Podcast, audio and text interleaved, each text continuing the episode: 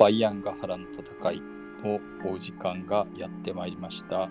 えーお相手は伯爵で作家の、あ、言う順番間違えた、作家で伯爵の、えー、商工研バイアンと、バナナガハラでお送りいたします。というわけで、今回バックミュージックがいつもと変わっているんですけれども、えっ、と、はい。夏ですし、階段で行こうかなということで、今回、えっ、と、夏の中国階段スペシャルということで、えーちょっと怖い話でもし、怖い、怖怖くないかも、あんまり というところではあります。落語的な怖さです、ね。そうなんですよね。あホラー映画系ではなく。そう。これ、あれだ、落語で聞いたことあるやっていうやつも結構あったりとかはい。しますよね。読んでみて、そう思エッセンスがなんとなくはい通じるところ。はい。あるなっていうのと、あえっと、まあ、えっと、今回、えっと、紹介させていただくのは、えっと、中国の司会小説っていう類のものなんですけれども、えっと、司会っていうのは、えっと、志に、えっと、怪しいって書いて、で、司会小説なんですけど、えっ、と、まあ、怪談的なものっていうのは、えっ、と、大昔から中国でももちろんあったんですけれども、えーはい。体系化して集め始めたのが、実はあの結構ビッグネームの人が集めてて、これちょっと調べててびっくりしたんですけど、えっ、と、義の初代皇帝のあの曹操の息子のあ曹丕ですね。で、義の武王の、えー、と息子の初代皇帝の義の曹丕が、えー、と列位伝って言って、えー、と並べるの列列並べるの列に、えー、と会議の異異なるっていう字書いていって列位伝っていうやつを、えー、と表す表したというか編集するように命じたというのが、えー、とこの怖い小説とかを、えー、と司書の中に、えー、と集めるっていうのムーブの最初でしてでその後に、えー、と今回紹介する、えー、と送信記であります。が送信後期っていうものの、えー、と秦の時代ですね。あの義秦南北朝の義秦っていうか芝市の秦の時代に、えー、と送信記送信後期って言われるものが、えー、と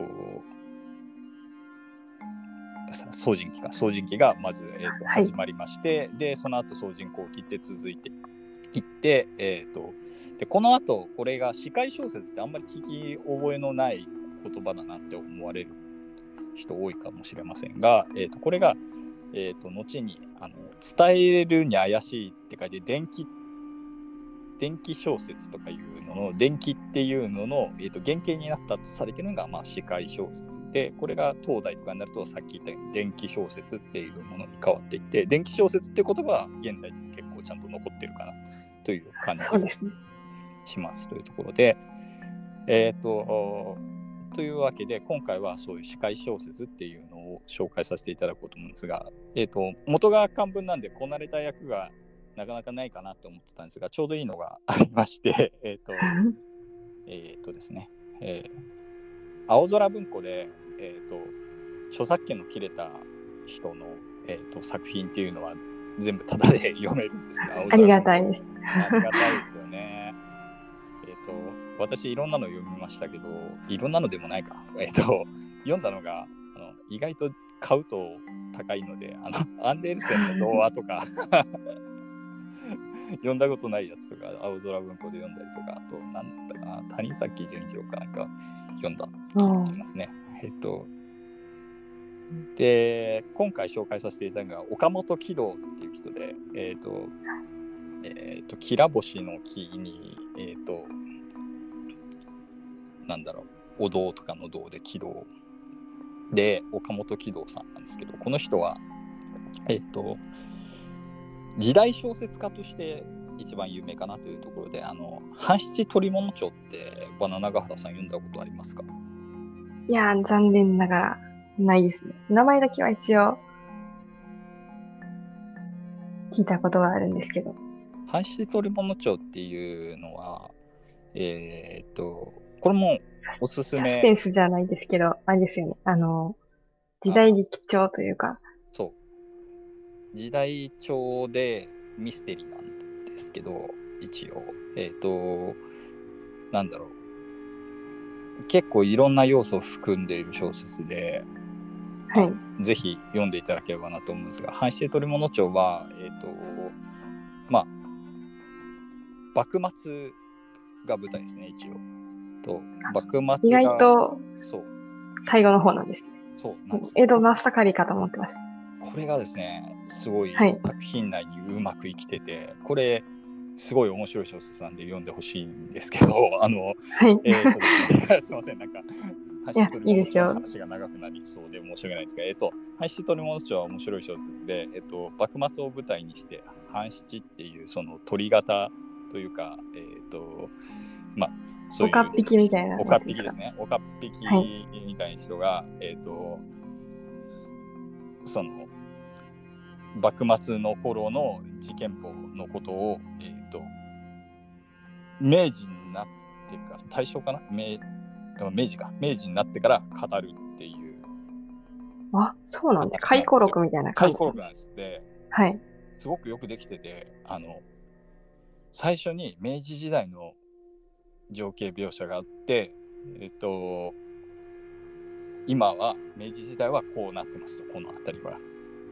っていう話が、こう会話の中とか、あの情景描写で自然に描写されていって、で、その、半七さんに話を聞くのが好きな学生みたいなのが、えっと、あれ、出てきて、で、半七さんに話を聞く聞いていくとこの辺りは昔はこうこうでこうこうでみたいなところから話が始まって、えー、と場面転換で幕末の頃の江戸時代ギリギリ江戸時代の頃の、えー、とその町の話になって明治時代と全然景色が違うのの描写の対比がなされた上で、えー、と話にあ入っていくんですよ。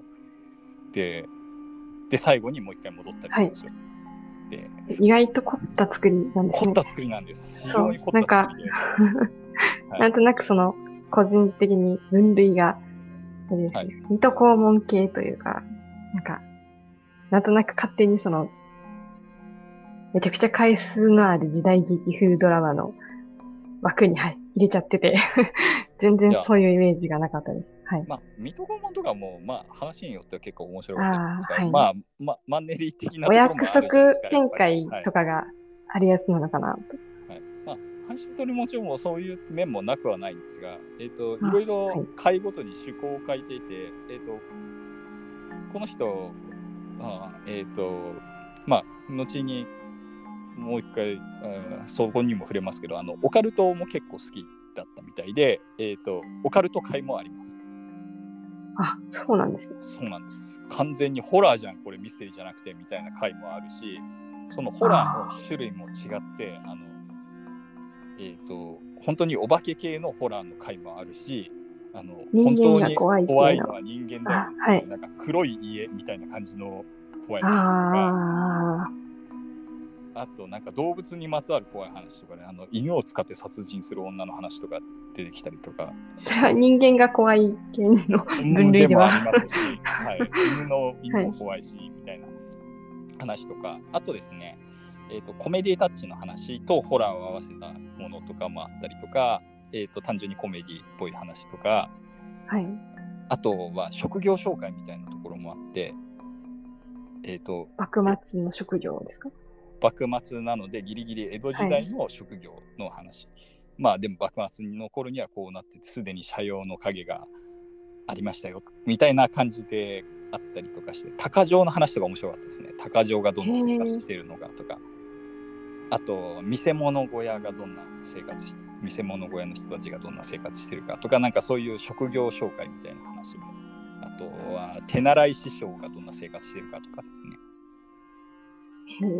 すごい面白いので、あのはい。ただなので、青空文庫でめちゃめちゃただなので読んでいただければなっていうところはあります。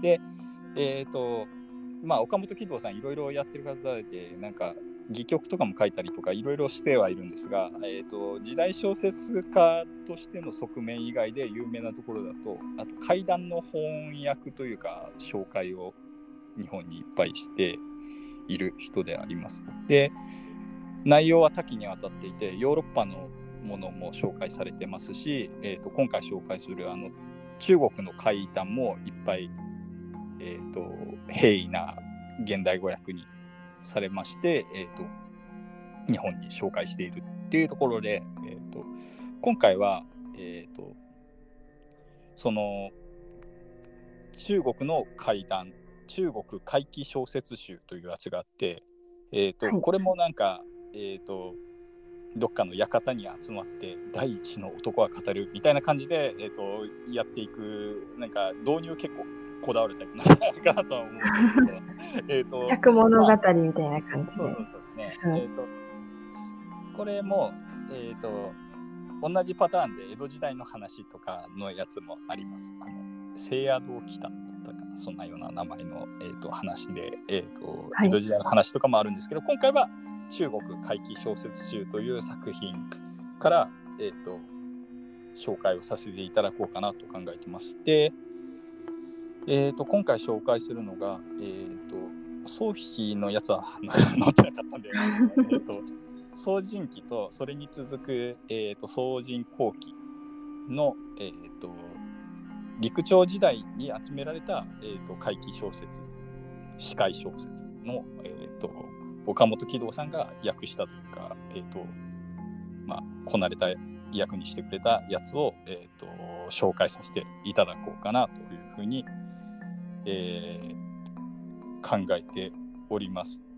で、はいこれも、えー、と私と,、えー、とバナナガハラさんで、えー、と交互にえー喋らせていただこうかなというところで、えっ、とですね、最初に私の方が、えーと、前回の不正さんの話でも、え出てきた有名な人が出てくる怪談をちょっと喋らせていただこうかなということで、その後交互に、えー、と次はバナナガハラさんが紹介という形で、えーと入れさせていただきますということで、えっ、と、えー番組の、今回の番組の趣旨はお分かりいただけただろうかということで、結構、結構、岡本軌道で尺取られたから、ちょっと話があさっての方に行った気もしますが、えっ、と、というわけで、えっ、と、階段の方を喋らせていただきます。海ビクニ刀身の大芝関音は異性カクカクたるものであったがその晩年に一人のビクニが遠方から訪ねてきた。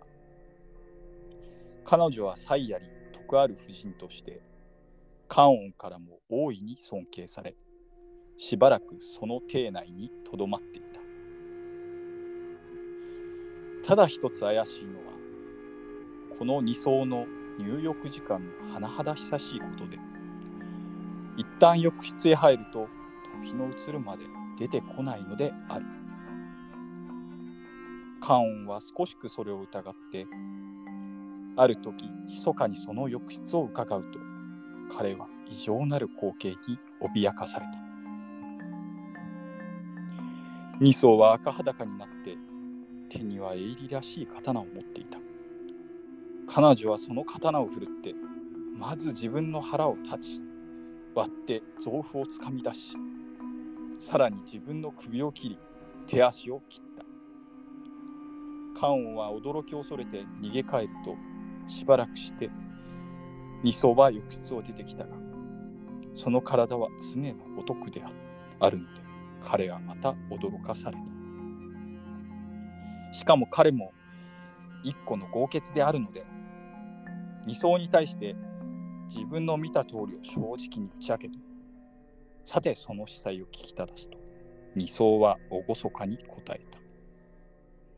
もし神をしのごうとする者があれば皆あんなありさまになるのです。関羽は顔の色を変じた。実を言えば彼は多年の威力を頼んで密かに謀反を企てていたのであった。その以来彼は恐れ戒めて一生無事に親切を守った。二層はやがてここを立ち去って行方が知れなかった。二層の教えを報じた関王は幸いに身を全うしたがその子の勸玄は謀反を企てて彼女の予言通りに滅ぼされた。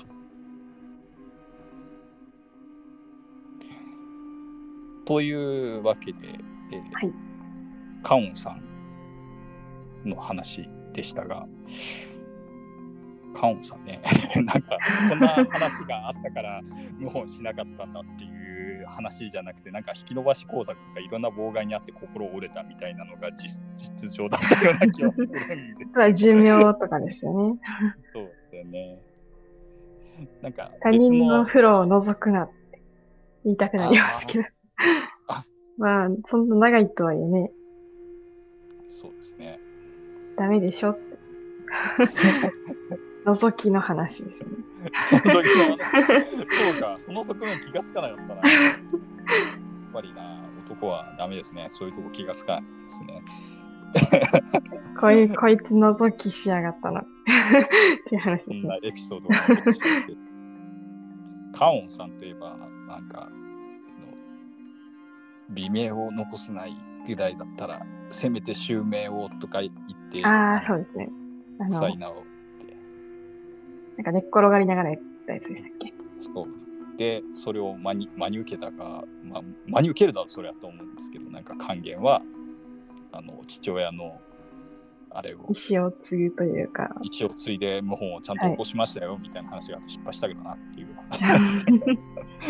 まあでも一応あの2代目までいるんで、大丈夫、大丈夫。というわけで、あの、えっ、と、解説をすると、はい結構お笑い話になってしまいましたけれども、えっ、と、次は、じゃあ、えっ、と、バナナガハラさんのターンということで、えーあります。で、一旦、えっ、と、切らさせていただきます。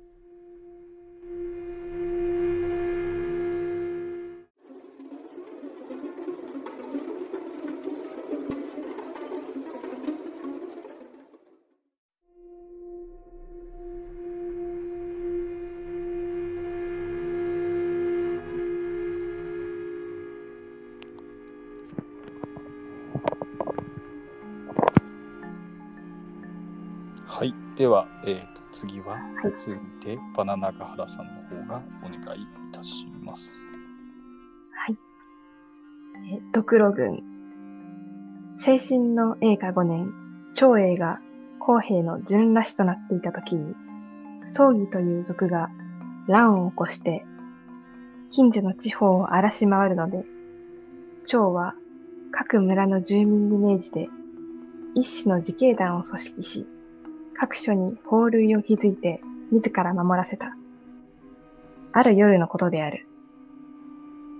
山の上に火が起こって、煙や炎が高く舞い上がり、人馬の物音や甲冑の響きが物騒がしたので、さては賊軍が押し寄せてきたに違いない、と、いずれもにわかに用心した。蝶は彼らを迎え撃つために、軍師を率いて駆け向かうと、山のあたりに人影は見えず、ただ無数の火の粉が飛んできて、人の鎧や馬のたてがみに燃え尽くので、皆驚いて逃げ戻った。明くる朝、再び山へ登ってみると、どこにも火を焚いたらしい跡はなく、ただ百人余りの枯れたドクロが、そこらに、そこらに散乱しているのみであった。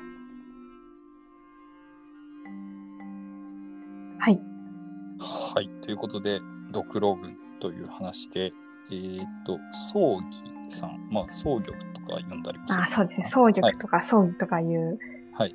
山って書いて、疑うっていうふうに書いて、はい。っていう感じの人なんですけど、はい。そうですね。この人は、ですね、あの、赤録の愉快な仇役はい。の一員ですね。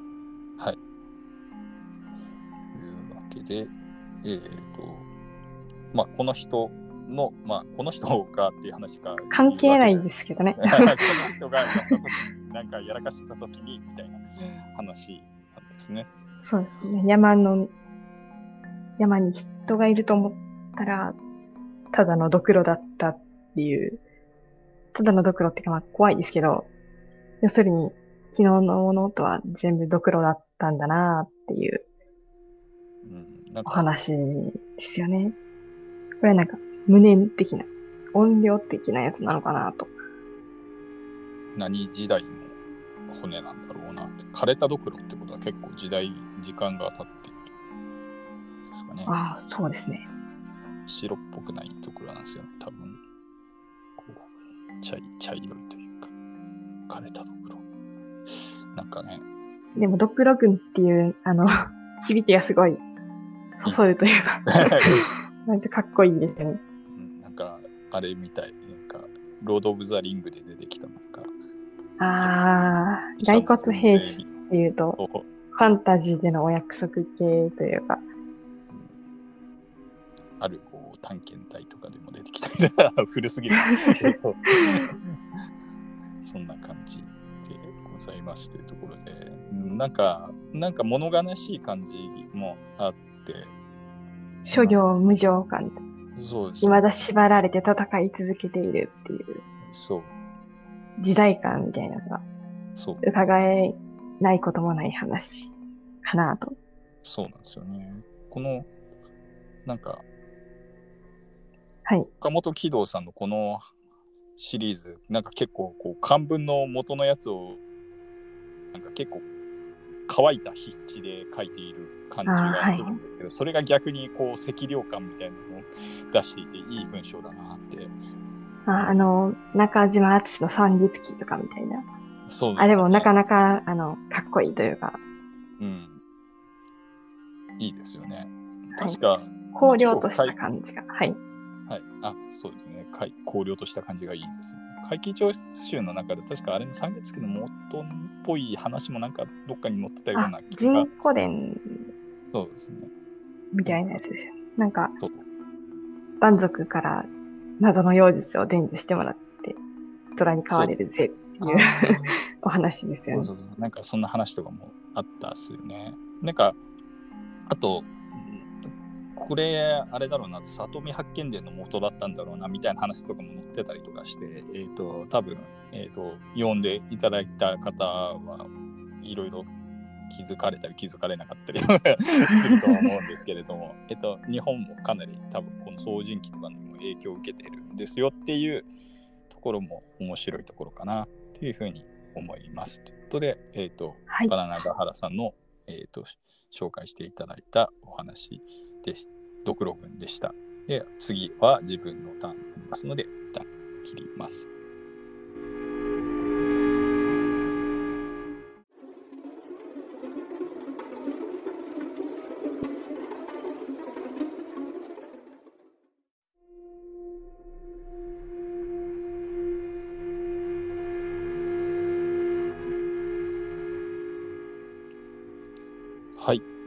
では、えーバイアンの方が新たに、えー紹介いたしますお話は、えーこちらです。ケラ。路領の大衆。老貴の家では、ケラを祀ることになっている。何故にそんな虫を祀るという。幾代か前の先祖が何かの巻き添えで極夜につながれた身に覚えのない罪ではあるが拷問の責め苦に耐えかねてついに服罪することになったのである彼は無罪の死を嘆いている時一匹のケラが自分の前を這い歩いているのを見た。彼は勇気のあまりにこの小さい虫に向かって愚痴を言った。お前に霊があるならば何とかして私を救ってくれないかな。食いかけの飯を投げてやると、ケラは残らず食っていったが、その後再び這い出してきたのを見ると、その形が前よりもよほど大きくなったようである。不思議に思って、毎日必ず飯を投げてやると、ケラも必ず食っていった。そうして数十日を経る間に、虫はだんだんに成長して、犬よりも大きくなった。執行がいよいよ明日に迫った前夜である。大きい虫は極夜の壁の裾を掘って人間が這い出るほどの穴をこしらえてくれた。彼はそこから抜け出して一旦の命を生き延びてしばらく潜伏しているうちに図らずも大社にあって晴天白日の身となったその以来その家では代々その虫の採取を続けているのであるはいということでケラっていう虫なんですけどバナナガフラオケラ、オケラではないんですか？オケラです。あ、よかで。す。はい。でっかいオケラに育ちましたよね。犬よりでかいオケラ。怖いみたいな。穴、穴、バレちゃわないんですかね？あのどっか行くって言っても。すげえ穴開いている。ちょっと牢屋の人とかも思わないものなんでしょうかとか。そもそもケラがはい。ケラが来た時に這い出してとか這い行ってとか書いてあるけどこいつが入ってくる時点でもうその穴から行けそうじゃんみそうですよね。感じはすごいし思うんないでですよね壁の裾を掘る以前最終的にとかじゃなくて、なんか、うん位置をちょっとずつずらして、毎回出てきて帰っていったりしたら、もうでかい穴できちゃうんじゃないかなとか。そうなんですよちょっとねツッコミどころが。ケラがただちょっとなんなんでこの話紹介したかっていうか、はい別にこれはいやこの話がもちろん好きだから紹介したんですけどオケラってなんかひょっとして賢い虫扱いなのかなって思うのが、はい。えっと他にあのなんか龍州の小説後部亭龍州の小説を書いてる時になんか民間伝承とかないかなってちょっと調べたんですけどえっ、とオケラが助けてくれるっていう謎の民間伝承がありました。え。えっ、と、王毛から龍州が逃げている時とそ、そんな時はあんまりないんだけど、で いつのタイミングかなみたいな感じでしたけど、あの、王毛から龍州が逃げている時に、なんか桑の木かなんかで、の下で眠っちゃったら、えっ、と、えっ、と、オケラがいきなり噛みついてきて、なんか痛いと思って起きたら、オケラがすごい噛みついてて、で、怒った粒子は、なんか半分にして、そのオケラを殺してしまうんですけど、あーはい。よく見たら、あの、寝てた桑の木の葉が、なんか、寝る前よりなんかすごい伸びて、粒子の体を覆ってくれてて、いつの間にかあの結構寝過ごして、えっ、と、真っ昼間ぐらいになっちゃってて、なんか朝方かなんかに寝てたんですけど、えっ、と、寝ちゃったんですけど、なんかすごい時間経ってて、あの見つかっちゃうところだったのを、桑の葉がまず、えっ、と、伸びて隠してくれて、オケラはあのそろそろ起きないと捕まっちゃうよっていうんで起こして噛みついてくれたっていうのを、えっ、と、粒子は悟って、なんか、その、桑の葉をうまいこと針みたいな形にして、あのはい。オケラをもう一回結び直すと、あら、なんということでしょう、粒子の超能力によってオケラを復活しましたみたいな。なんだって。話があって、で、その後、えっ、と、王毛とかを倒して、えっ、と、龍州が、えー、と天下を統一した後に、えっ、と、その頃の恩返しとして、えっ、と、戯れに、えー、と桑の木と,、えー、とオケラに官位を授けたんですけど、はい。えー、と桑の木は、えー、とそのことを恩義に感じて今でも人間の役に立っているけれどもオケラは調子こいて害虫になりましたっていうよくわかんないお家害害虫ですかね。あんまりその害をなしているイメジあんまりないんージが。穴掘っちゃったりするのはなんかあんまり良くないかでも穀物食うらしいですけどねあ、そうなんですね。はい最近、あの、はいオケラの鳴き声っていうのを初めて知って、はいあ、これかって思いました。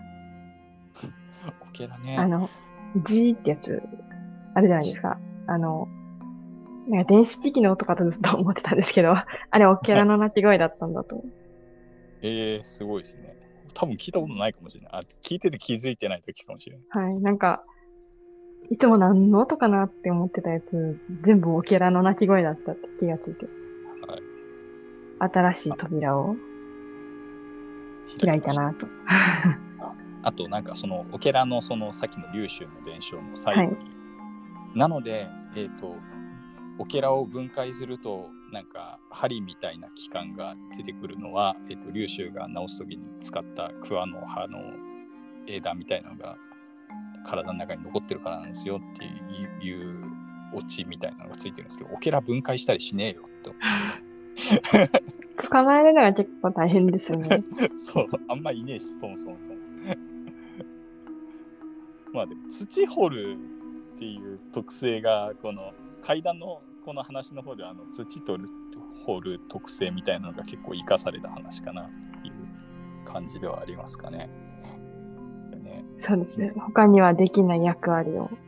にちゃんと担っていて、その点、なんか竜州の話はオケラである必要あったみたいなところに。とりあえず噛みつける虫ならそれでよかったんじゃないかな。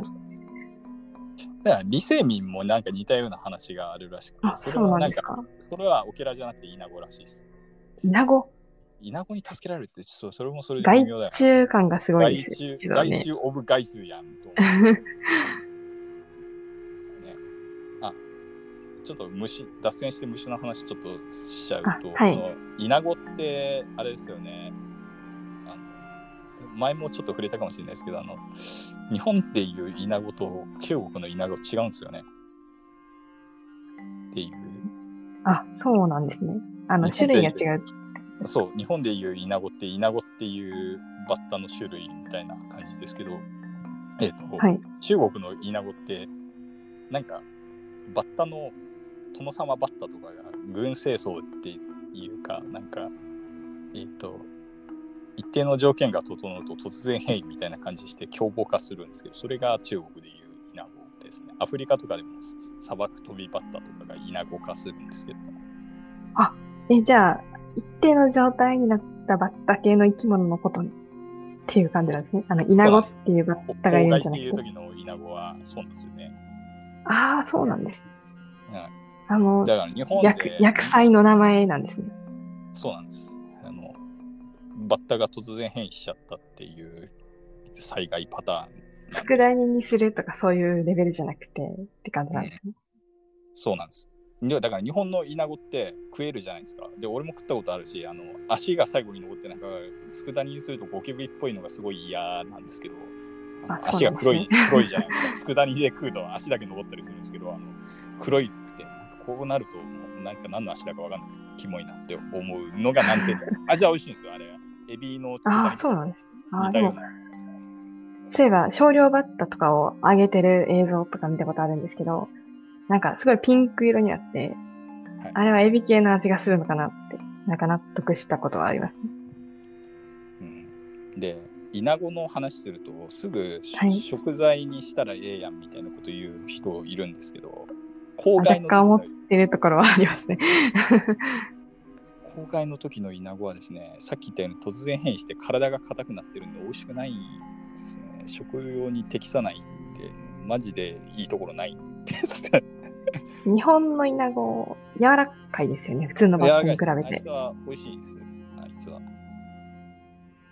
で、イナゴは、あの郊外でいう時のイナゴっていうのは、なんか足がトゲトゲしくなって、えー、と体もなんか軽くするためにスカスカになって、飛び飛ぶのに適した形状になってでなおかつ外皮は硬いっていうなんか超美味しくない怖い。やつ。あとおまけに目もつり上がってなんか顔も変わっちゃうんですね。顔になります。はい。超怖いですねあすいません。えっ、とこれの辺でちょっと終わって次の話はまたバナナガハラさんの方からえっ、としていただこうと思いますので一旦ここで切ります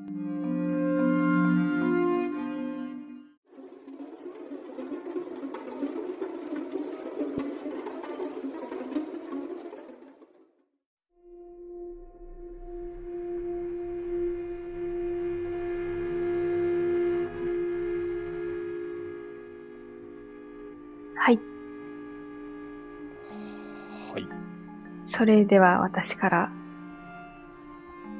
紹介します。えー、青い女。五軍の無釈という地には大きい湖があって、それをめぐる長い土手がある。土手を監督する役人は定所といって、大雨のあるごとに破損の箇所の有無を調べるために土手の周りを一巡するのを例としていた。時は春の盛りで、雨の降る夕暮れに、彼はいつものように土手を見回っていると、一人の女が上下ともに青い着物をつけて、朝青い傘をいただいて後から追ってきた。もし、もし、待ってください。呼ばれて、亭主は一旦立ち止まったが、また考えると、今頃この寂しいところを女一人でうろついているはずがない。おそらく妖怪であろう、と思ったので、そのまま足早に歩き出すと、女もいよいよ足早に追ってきた。テイは、ますます気味が悪くなって、一生懸命に駆け出すと、女も続いて駆け出したが、テイの逃げ足が速いので、所詮追いつかないと諦めたらしく、女はにわかに身をひり返して水の中へ飛び込んだ。彼は大きな青いカワウソで、その着物や傘と見えたのは青いハスの葉であった。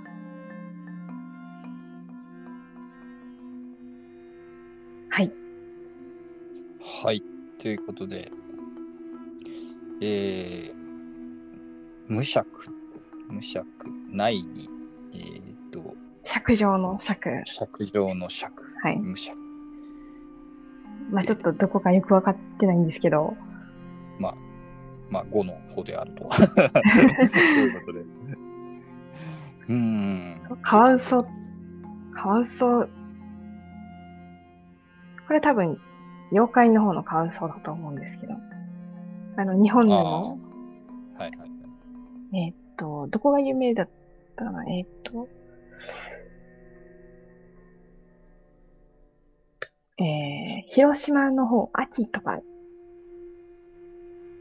にいるとか、は石川県にもいるとか、あとはなんか、アイヌの方でもカワウソの妖怪みたいな感じで。アイヌ語でカワウソのことはエサマンって言って、人を騙したりとか、そういう伝承もあったりして、えー、そう場所を問わずに割とそういう印象のある動物なのかなとか思いますね。あとベトナムもなんかそういう妖怪系のくくりにカワウソが入ってるって聞いたというかまあ、ちょっとウィキペディアで見ましたけど。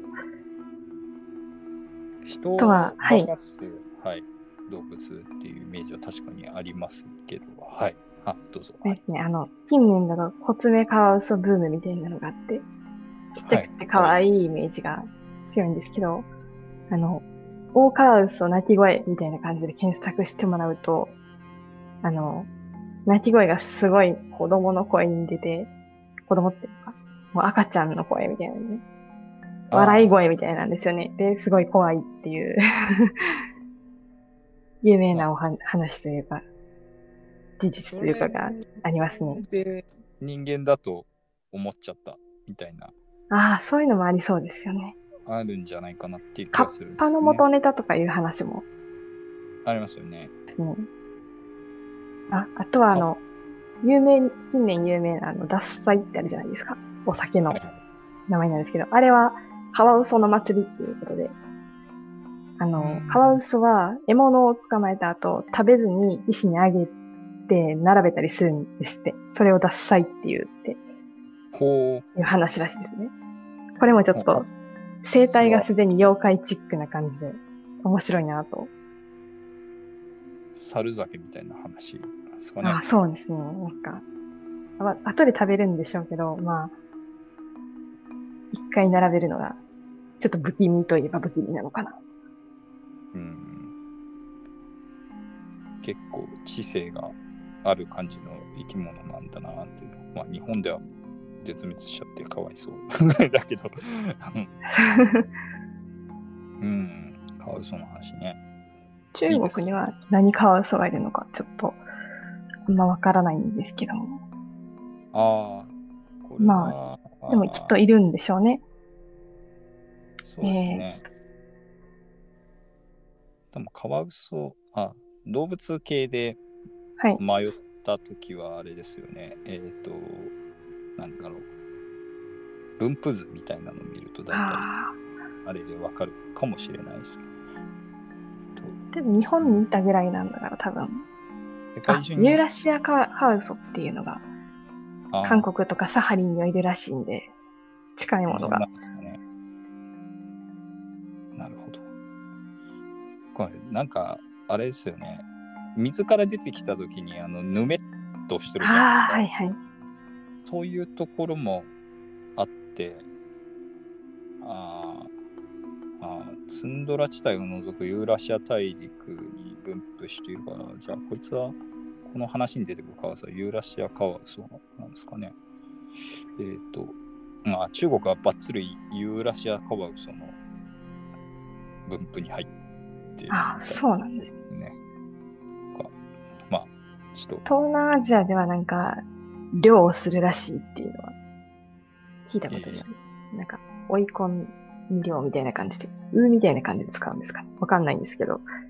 あ、でも追い込みなんでちょっと違うかもしれないですけど、置いた網の方に寄せてきたりするんでしょうね、多分。うん。なかなか、あれですよね。だから、カッパの元ネタっていう話もさっきありましたけど、あはいカッパもあれですもんね、ケムクジャラタイプもありますもんね、ああ、はいはい。割と。えっ、と、毛が生えてるタイプと、なんかはい、亀に近いタイプそう。と、どっちもありますね。亀に近いタイプは割と広大にできたくさいので、もう原型はこっち系なのかなというあ感じでもないかなというあ、。あの、三つ、三つ口じゃないですけど、こう、くちばしじゃなくて、獣っぽい口してる方はですよね。はい。そう。のが多分歴史古いのかもしれないなと。まあ、あのカッパの可愛いディテがすごい好きで 好きですけど、なんか完成されたキャラクターの感じがします。ね、カワウソかっぱ寿司。まあ、はい。あれですよね、このお話の中でも傘が出てきますけど、あの、有名なあの、カワウソの化け物の絵、日本のカワウソの化け物の妖怪の年のカワウソの絵でも傘かぶってますもんね。ああ、あの、水木しげる大先生のカワウソも被ってますね。そうですよね。水木しげるロードにあるやつもかぶってるし、そう。元はあれか、鳥山石燕が書いたやつがかぶってるんですね。あ、あれが一番最初なんですね。一番最初っていうか、まあ、あまあ、残っ水木しげるさんが。ああ、元ネタにした方ですね。山石燕のやつなんかなという話でありました。ということで、えっ、と、カワウソの話でありました。えっ、と、あれです。さっき言った半七鳥物帳書いたこの、あっていうかこうこの話自体書いてるあの岡本喜道さんのあの半七鳥物帳の中でも確かカワウソの話もあったようそうなんで気が。します。カワウソだったかな？あれはカッパだったかな？まあ、どちらにせよ、なんか日本の、日本の階段みたいな話の時に確かカウソの話があったのかな？これを元にしてなんか脚色したのかなんかわからないですけど、まあ、ちょっと出てきます。という話でございました。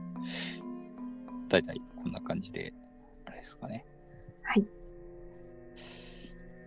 では、えっ、と、次は、えっ、と、また私の方が、えっ、と、話させていただきますということで、一旦切ります。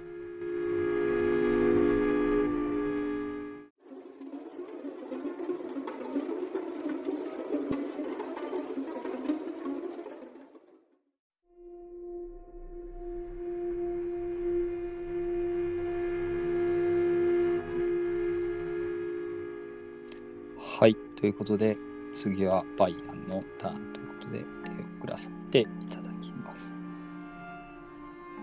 はい。はい。教託。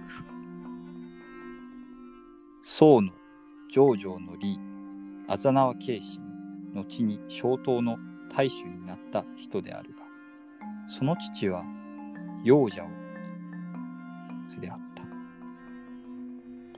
近所に一軒の教託があって住む者は必ず死ぬと言い伝えられているの。を父は買い取って住んでいたが多年無事で子孫繁盛した。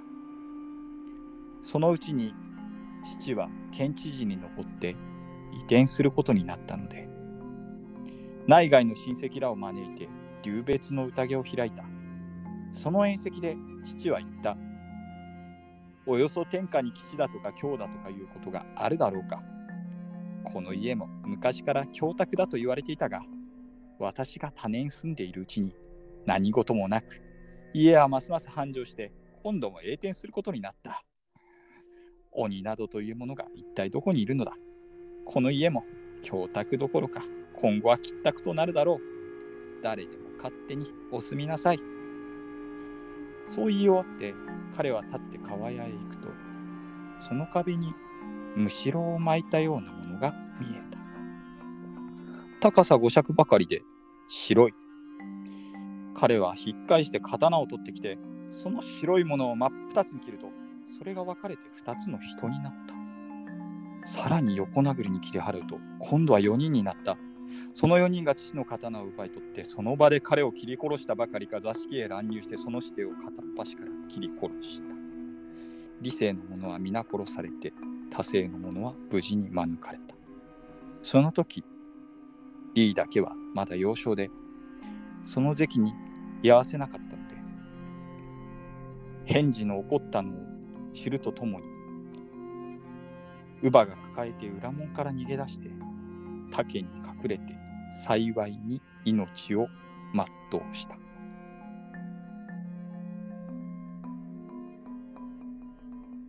はい。ということで、オーソドックスな階段って感じです。そう、割と怖い系。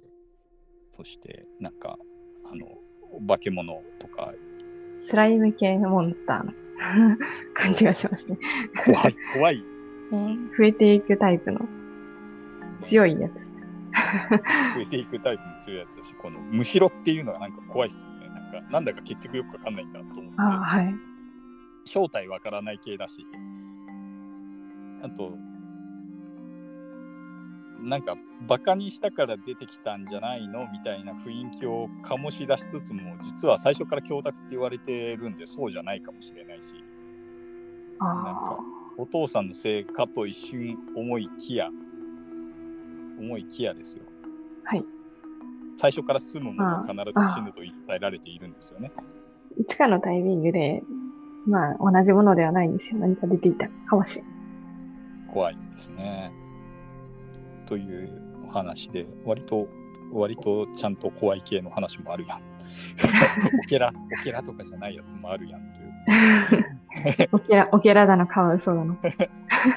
アニマル、アニマルちだったし、ちゃんと怖いのもありましたよということで。あれあの、タヌキの話はあります。なんか、タヌキ親父の話みたいな。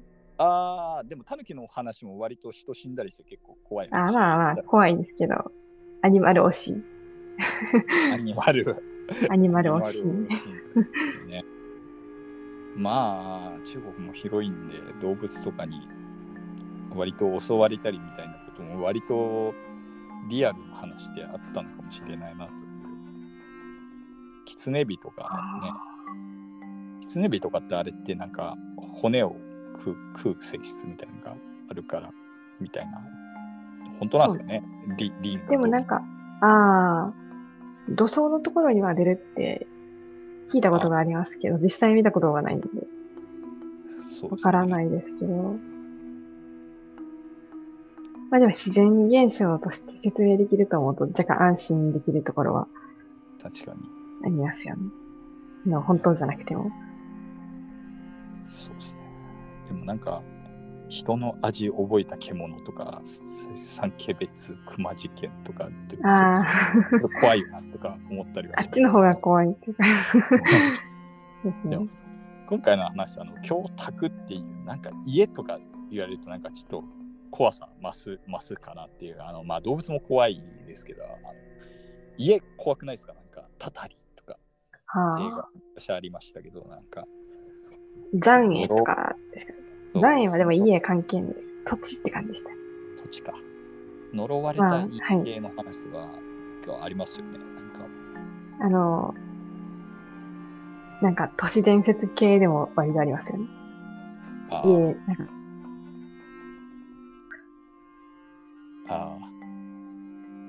家があって、肝試しに行って、みたいー謎スペースがあってとか。な。あこのここここの間取り上ここに部屋ないとおかしいけどみたいな。まあそうなってくるとまあ違うか。またあでも中に 中に電話線のつながってない電話があってなるみたいあ、ああ、ななんかありましたよねそういうのね子供の時とかなんか流行りました？あの学校の階段とか世代世代ちょっと違うかああ、でも、そうですね。あんまりその実際階段は、あ、なんか二宮金次郎の 本読んだら死ぬみたいなのありましたね。ああ 全然家関係ないんですけど、今日7つもないな、みたいな。なんかね漢文が書いてありましたね。かあれですよねなんかはい。教託っていうとなんかあれですけどその形を変えて怖さとしてつながっていくのがなんかこの前もなんかちょっと実家嫁さんの実家帰ったらあの事故物件スペシャルとかなんかテレビでやっててなんか甥っ子が。キャーキャー言いながら見てましたけど1階から3階まで全員死んで人が死んだ建物と面白いですね。怖いですよね。あ、そういえばなんか、映画もやるらしくて、はい、ちょっと見に行ってみたいなと思ってます。事故物件って映画。ああの、松原谷志さんっていう、あの松竹芸能のピン芸人なのかな？の人が、あの、よく事故物件に住んでる、あ事故物件芸人。死んでますとかいう、あの、レポート、レポートじゃないですけど、実録本みたいなのを書いてて、はい。あの、関係ないやつだと思ってたら、普通に映画、映画化、それの映画化だったっていう。映画化ってどういうこと？亀亀梨亀梨さんとかだったんで、はい。あの、松原谷氏じゃないから違うかなと思ってたんですけど、ああ、あの人が亀梨さんになるのかと思って。すごい。びっくりしちゃって実写の実写化みたいなバージョン3.0ぐらいグレードアップされるみたいな。まあね、ありますけどね。えっ、と、なんだ、な、な、何言おうとしたんだったかな。えっ、と、事故物件、事故物件ね、怖い、はい。怖いけど、うーん、まあ、まあ死んでないところなんてないですよねまあね、思わないで。大概どこの地球上に、どこも何かしらあったよっていう。西之島ぐらいじゃないですかあ。事故物件とかないところとか。あ最近できたところとかあ、ね、ぐらい。でも、土地では誰か死んでるかもしれないですね。そうなんですよね。それ考えちゃうとね、なんかあまり、あ最近そういえば、あの、起きた掃除の幽霊が出る旅館みたいなのがあって、はい。すごい有名になって、すごい客が来た結果、何も出なくなったっていうのが あって、賑やかなの？そんな有名な幽霊が出たら、ちょっと行きたいかなと思います、ね。あの、事故、事故物件というか、あの、幽霊屋敷。備中高松城とか、跡があるのか知らないですけど、なんかいろいろ出そう。出そうではありますね。大阪城とか行ったらなんか、ちゃちゃとか見れないかな事故、事故物件。物件じゃないですけど。ね。あれ、あ、そっか。その、今回は物系のやつ、あ、でも最後にあるか。えっ、と、物系のやつもね、物系とか道具系の怖いやつとかもなんかたまにあると、おおおって思いますよね。こう、ああ、はい。そういう話もあって、クリスティーンとか好きだったな。クリスティーン。クリスティーンはスティーブン・キングのやつで車の怖い話。ああ、あんまり知らないです。あの、古い車を買ったら、なんか横に人を乗せると事故るみたいなのが、へえ。なんか、こう、買った人を愛する車なんですけど、逆にドライバー以外を排除しようとするほ車ど、嫉妬しちゃうんですね。そうっていう話。あ、建物だとスティーブン・キングで言ったんですね。あシャイニングとか。ああ、もうそれもありますね。もうあれは建物という、建物？うん土地の記憶みたいな感じなんでしょうね。原作は実は読んだことなくて、あの、映画キューキューブリックの映画しか見たことないんですけど。でもスティーブン・キング自体は、あの、キューブリック版の映画を全然気に入ってないっていうああ、そういうのありますよ。話なんでスティーブン・、キング大概映像化気に入ってないですからね。でもタイトルは映画とかの方がなんか良かったりしますよね。スタンドバイミーとかね。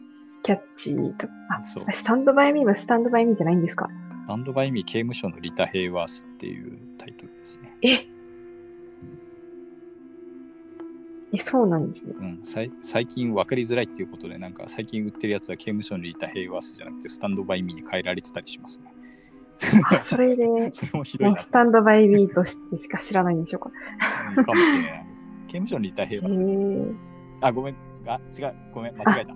間違えた。え刑務所のリタ・ヘイワース違うわ。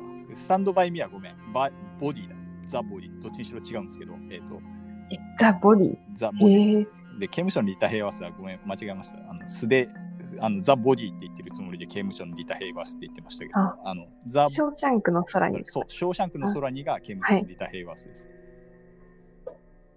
あれはあの、オケラじゃないですけど、穴掘って逃げる話。そうで、あの掘ったところに あの貼るはいポスターが、えっ、と、あれです。あの、リタ・ヘイワースのポスターだから刑務所のリタ・ヘイワース。なるほど。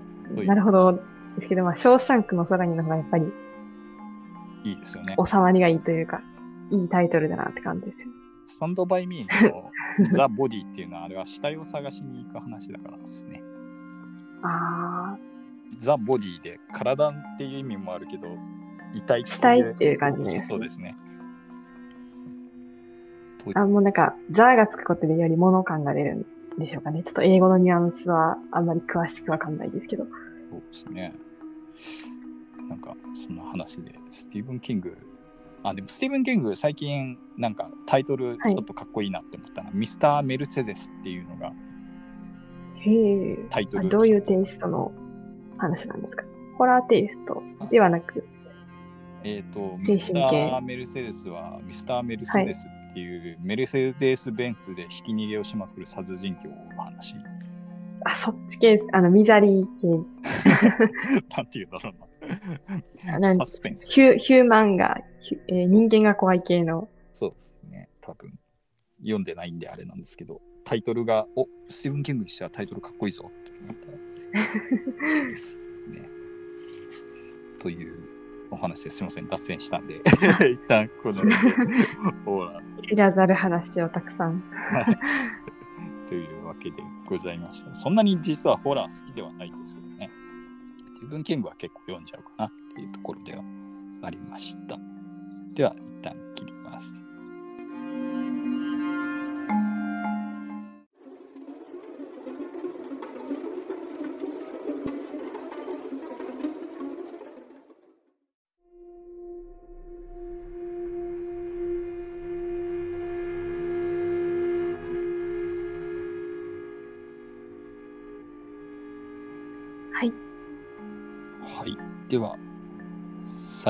話をバナナガハラさんの方からお願いいたします。琵琶地。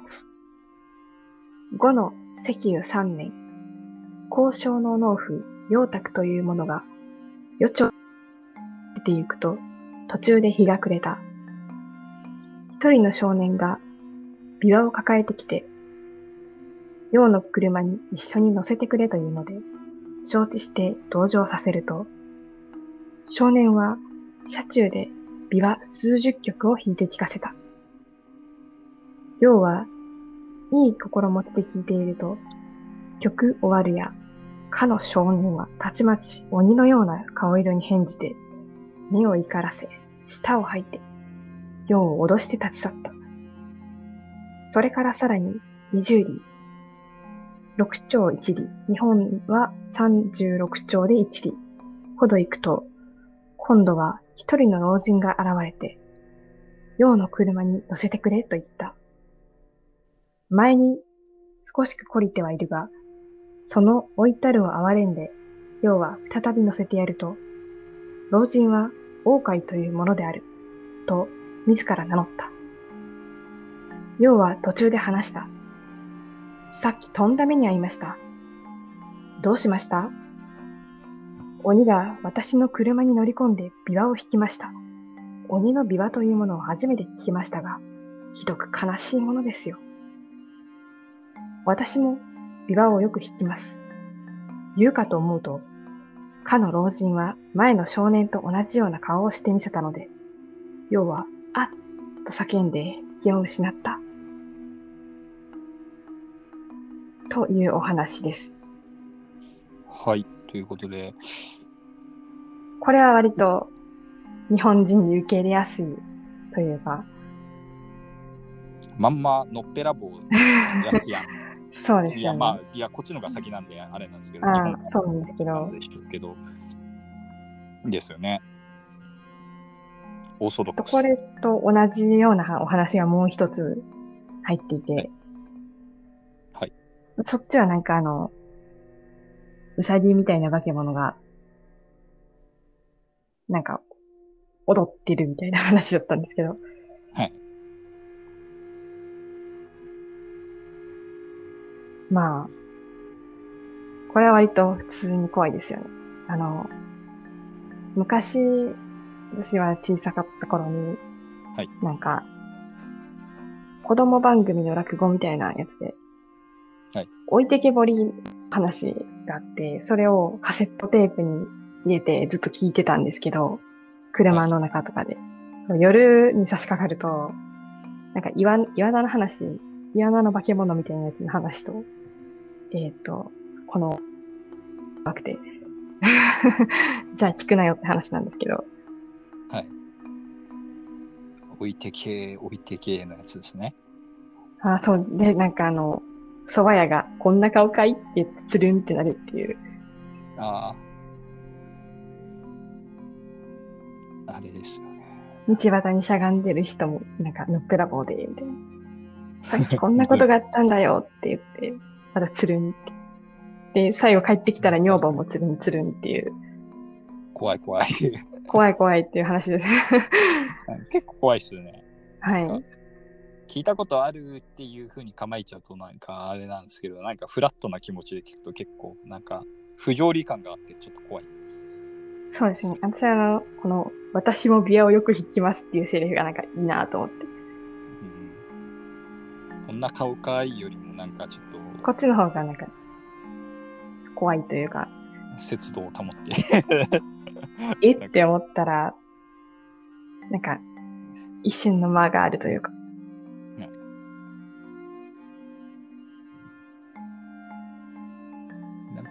あれでも似たような話あって、まあ世界共通なのかなと思って、あの、はい。えーっと、ミステリーゾーンだったかな。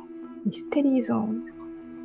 とかいう、あの、海外のこうなんかはい。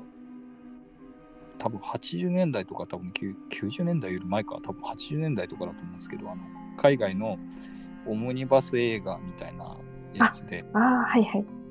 えっと世にも奇妙な物語みたいなやつを何話もやるんですけど何話かやるやつなんですけど、えっ、と、あ、なんか、とかかな、なんか、えっ、と、夢なのだっていうか、俺見たことないんですけど、あの、はい。うちの親が、これ、この番組昔からあって、超怖かったのが、なんか、人形のやつみたいな話をしていて、人形のやつ。はい。はい、それはなんか、まあ、多分見ることないんで、ね、ネタバレ全開でははい。話す。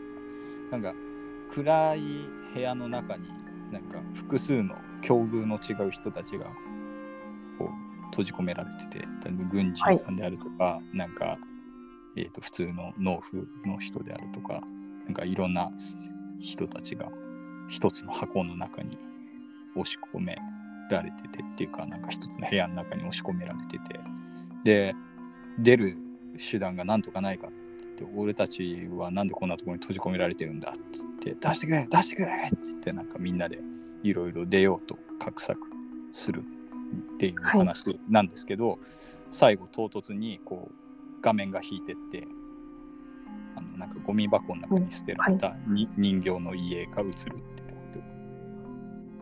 人形の箱。あ、人形だったんですね。あ、人形でもないのか。人形にされてる。わからないんですけど。わかんない。そこもわかんない。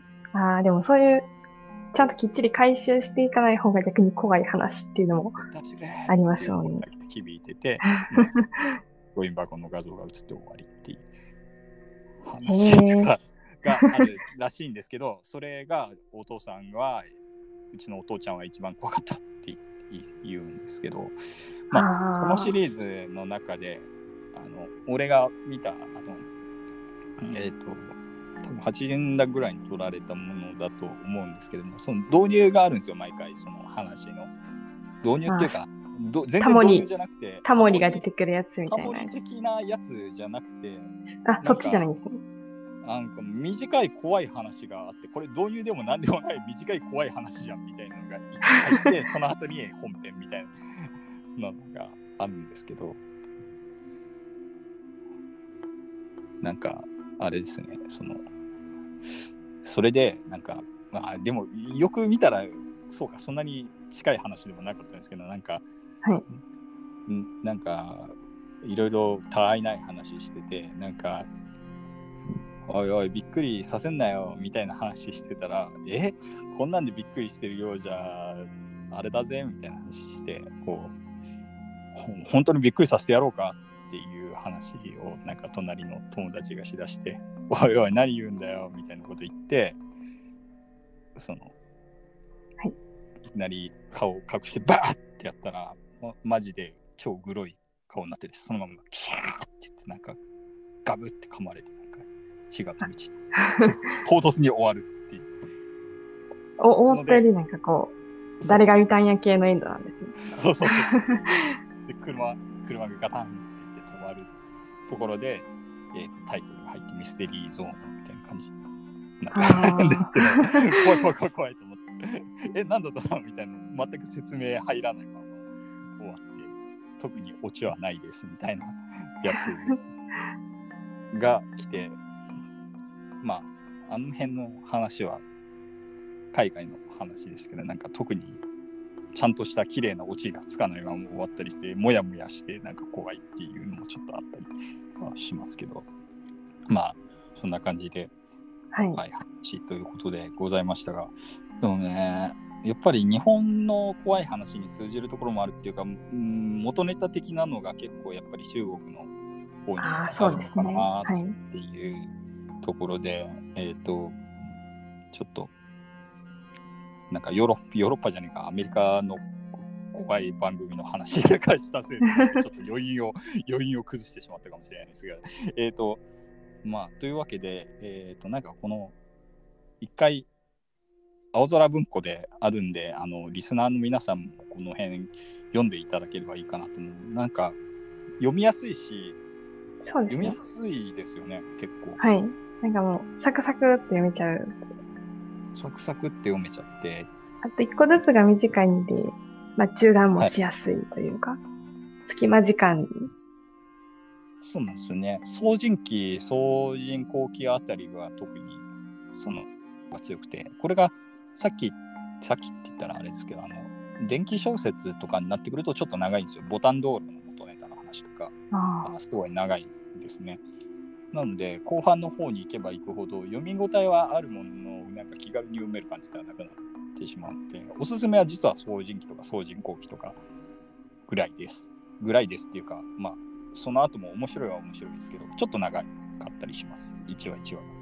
というわけで、えっ、と、中国怪奇小説集は非常に、この、青空文庫で読めるものの中では、岡本喜道はめちゃめちゃおすすめですので、まあ、中国怪奇小説集に限らず、あの怪談シリーズ全部面白いので、えっ、と、皆さん読んでみてはどうでしょうかということで、あの、最近あれですね、あの、よそのポッドキャストの話ですけど、あの、吉川英治の三国志、あ。ああ。一話ずつ、はい。なんだっけ、彼女に三国志の話を語り始めたら終わらないんだが、みたいなタイトル、うんすみません、ちょっとメモってきてなかったんで っていうような内容のタイトルの、えっとやつで、吉川英治の三国志を一話ずつ追っていくみたいな番組があって。石川英治の三国志も、あれですよ。あの、青空文庫でそうなんです。そうなんです。それでちょっと読めちゃう読めちゃうんですよ。読めちゃうんですよ。すごくないですか？青空文庫っていう話をですね。ありがたいことですね。ありがたいことですって。とまあ、手を合わせながら、秋の夜長に怖い話など、岡本喜道さんの 岡本喜道の怖い話は、あの単発のちょっと長めの怖い話も結構面白いですよ。なんか、えっ、と、なんていうんですかね。そういうのもあります、いっぱい。で、さっき言ったように海外の翻訳っぽいやつもありますし、えっ、と、半七鳥物帳の中のオカルト界も超面白いので、えっ、と、おすすめですということで、岡本喜道推し会じゃないや、えーと夏の中国怪異談スペシャルということで、えー、と今回はお送りさせていただきました。えっ、と、この番組では、えー、とメール等を募集しておりまして、えー全部小文字のローマ字でバイアンガハラアットマーク Gmail.com に、えーとメールを送っていただくか、えー、Twitter アカウントの方に DM を送っていただくか、えー、とハッシュタグでひらがなでガハラか、ハッシュタグバイアンガハラの戦いでつぶやいていただくかしていただくと、えー、と感想と回とかで、えー、と紹介させていただく機会があるかもしれませんというところであります。えっ、と、今回どうですか？振り返ってみて超長くなってしまって 申し訳なかったですけど、とはい。ガハラさん的にはどうでしたか？怪談。あ、そうですね。あの、中国の怪談っていうのは、もうほとんど初めて触れたぐらいの感じなんですけど、あのちゃんとした怪談っぽいのは、あの、妙な教訓話みたいなのは、はい。結構、歴史とセットじゃないですけど、そういう感じで出てくるんですけど、意外とその、日本の古典ホラーにも通じるところがあったりして、興味深いなと思いました。はい。というわけで、えっと、リスナーの皆さんも触れられて、ではいかがでしょうか、えーはい。お相手は、えー作家で伯爵の商工券バイアンと、バナナガハラでお送りいたしました。あり。がとうございました。